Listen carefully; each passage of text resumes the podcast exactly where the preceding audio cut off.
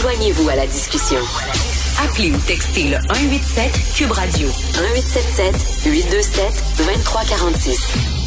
Alors, vous avez peut-être entendu l'entrevue que j'ai faite avec Mélanie Côté la semaine dernière. Mélanie Côté, elle a été euh, victime euh, d'un conjoint extrêmement violent qui a eu 10 ans de prison. Euh, l'an prochain, son conjoint va sortir. Et moi, j'ai appris ça en parlant à Mélanie. Je le savais pas. Parce que là, on dit il y a des bracelets anti-rapprochement, on est bien content, puis c'est le fun, puis c'est super. Mais c'est rien que pour les gens qui vont dans des prisons provinciales, c'est-à-dire deux ans moins un jour.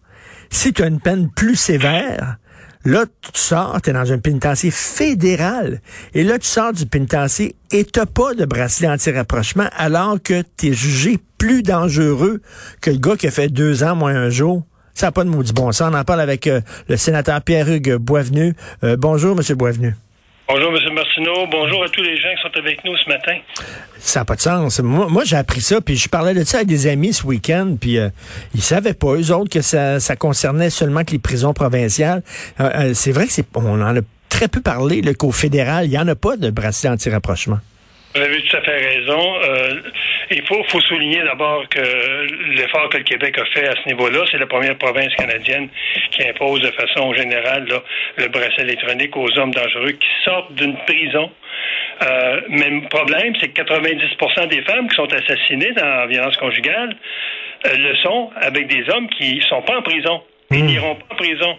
Ce qu'on appelle des gens qui reçoivent, ils reçoivent une ordonnance de, ne pas s'approcher des victimes. C'est ces hommes-là qui sont dangereux. Et le projet de loi et la loi du Québec ne, ne touche pas les gens qui sont en attente de procès, les gens qui ont une ordonnance de ne pas troubler la paix. Elle touche que les gens qui sortent de hmm. prison. Ceux qui sortent de pénitencier, c'est le cas de la dame que vous avez interviewée. Le gars fait 10 ans, donc il va sortir d'un pénitencier fédéral. Lui, il ne portera pas de bracelet électronique. Donc, c'est un problème majeur. Et depuis trois ans, moi, que je dépose des projets de loi au Sénat, que je demande à Justin Trudeau d'agir, lui qui est si sensible euh, au monde féminin, mais il n'y a absolument rien qui se passe.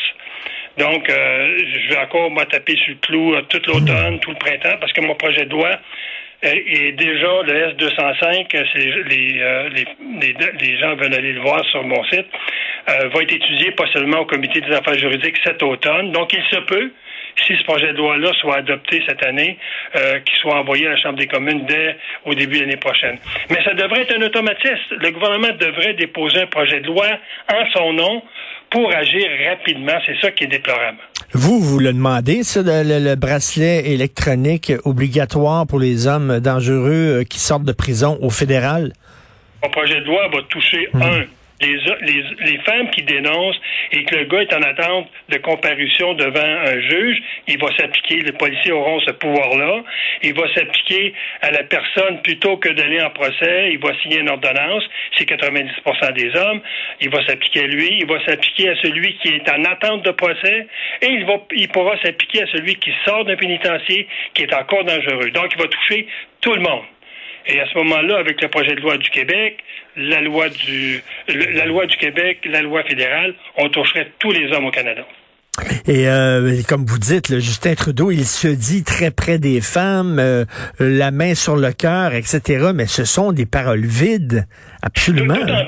D'autant plus que mon projet de loi est très équilibré parce qu'il comprend un moyen coercitif, d'encadrer ces hommes-là, mais aussi un volet réhabilitation où un juge, plutôt que d'envoyer l'individu en prison, pourrait lui euh, l'obliger à suivre une thérapie fermée. Donc, euh, le, le, projet de loi est très bien équilibré là, entre que l'homme se prenne en charge ou il s'en va en prison. C'est l'un ou l'autre. Il n'y aura pas d'autre alternative. Là. Et, euh, ce projet de loi-là, euh, M. Martineau a fait l'objet de la consultation de toutes les provinces canadiennes, tous les ministres de la Justice, toutes les fédérations de femmes violentées, les hmm. groupes de thérapeutes, et c'est unanime. Tous les gens sont d'accord avec ce projet de loi-là. Et euh, est-ce que le Parti libéral va l'appuyer? Ce qui me rend optimiste, c'est qu'actuellement, un député libéral a déposé un projet de loi privé à la Chambre des communes qui va euh, obliger le port du bracelet électronique pour les hommes qui sortent des pénitenciers. Donc, déjà, il y a une sensibilité là, qui une petite graine qui a été semée au hmm. Parti libéral. Euh, mais son projet de loi là ne va pas assez loin. Comme je l'ai dit d'entrée de jeu, les femmes qui se font assassiner, c'est pas les hommes qui vont en prison. C'est ceux hmm. qui reçoivent une ordonnance de ne pas troubler la paix pour ne pas aller en prison. C'est là que les meurtres se, se, se font. C'est dans 90% des cas. C'est ces hommes-là à qui on doit euh, euh, dire tu vas porter un bracelet électronique durant tout le temps que cette ordonnance-là est, en vigueur. Et c'est mon projet de loi, ça va être trois ans. Et euh, c'est même pas comme ça au Québec, là. Comme vous dites. Au Québec, c'est juste les hommes qui, sont sortent de prison, c'est tout. Et 5% des hommes 80% des hommes au Québec qui hmm. euh, ont euh, sur eux une, plainte d'agression euh, physique ou d'agression ou d'intimidation dans le cadre de la violence conjugale, 95% des hommes actuellement ne sont pas touchés par la loi du Québec. Euh, Monsieur Boisvenu, euh, bon, euh, un des deux auteurs du massacre de Saskatchewan avait 59 condamnations criminelles, violence conjugale, cambriolage, etc. Un dossier long comme le bras. il avait été libéré aux deux tiers de sa peine. Qu'est-ce qui se passe dans la commission des libérations conditionnelles? Ça fonctionne pas, là. Il y a quelque chose qui cloche. Vous vous souvenez du livre de M. Thériault? Ben oui dehors, mais au fédéral actuellement, c'est tout le monde dehors. Depuis deux ans, on a libéré au Canada tout près de 30% des gens qui étaient incarcérés. Pour la première fois de l'histoire, on a moins de monde actuellement dans les pénitenciers fédéraux que des criminels qui sont en liberté euh, dans la communauté. On a à peu près actuellement 12 000 personnes incarcérées. On a toujours eu historiquement à peu près 15 000 personnes incarcérées au Canada. On est rendu maintenant à 12 000 et il y a 17 000 criminels qui sont suivis dans la collectivité du jamais vu et c'est suivi là se font avec moins de personnel qu'il y a, il y a cinq ou six ans. C'est là qu'est le problème. On libère des gens dangereux. L'autre problème aussi, c'est que le, gouvernement fédéral, le service correctionnel, a mis à pied à peu près tous les psychiatres qui étudiaient les dossiers des psychopathes, euh, des gens euh, comme euh, celui qui a tué le petit Livernoche, Bastien. Hmm. Il y a maintenant, il n'y a plus de psychiatres qui vont étudier ces cas-là avant de les remettre en liberté. Ce sont souvent des thérapeutes ou des psychologues qui le font. Donc, le niveau de risque est élevé, beaucoup plus élevé lorsqu'on remet ces gens-là en liberté et on en voit les conséquences. On l'a vu dans l'Ouest canadien où une personne qui avait 50 dossiers, 50 accusations criminelles, 50 condamnations qui auraient dû être en prison on l'a remis en liberté. L'autre élément aussi que je veux vous dire, Monsieur euh, Martineau, c'est que les libérations d'office, ce n'est pas un automatisme. Ben Dans la loi, il y a un article qui dit si l'individu est considéré à haut risque, il reste en prison. Ce n'est pas un automatisme comme on semble vouloir le faire, euh, le faire croire. Euh, avant, quand on faisait, quand on commettait un crime euh, avec un arme à feu, il y avait une sentence minimum. Euh, on a enlevé cette sentence minimum-là sous prétexte de lutter contre la surreprésentation de certaines communautés en prison. Monsieur Boisvenu, moi, le, le commencer là, à dire il y a trop de Noirs en prison, ou il y a trop de personnes racisées, ou il y a trop d'Autochtones, c'est pas ça la question. La question, c'est que est-ce que c'est leur place? Est-ce qu'ils doivent effectivement aller en prison ou pas? On commence pas à dire parce que tu es autochtone, on va te laisser sortir parce qu'il y a trop d'autochtones en prison. Ça n'a pas de sens, ça, là. Et vous n'avez rien vu encore, parce que le projet de loi C5 va aller encore plus loin. Il va, il va décriminaliser dans le sens qu'il va avoir, plutôt que d'avoir des sentences, ça va être des amendes. Dans le cas, entre autres, de trafic d'armes, euh, d'échange d'armes, euh, enlèvement d'enfants le projet de loi C5 qui est actuellement au Sénat, au Comité des affaires juridiques, va encore plus loin en termes de décriminalisation de ces crimes-là.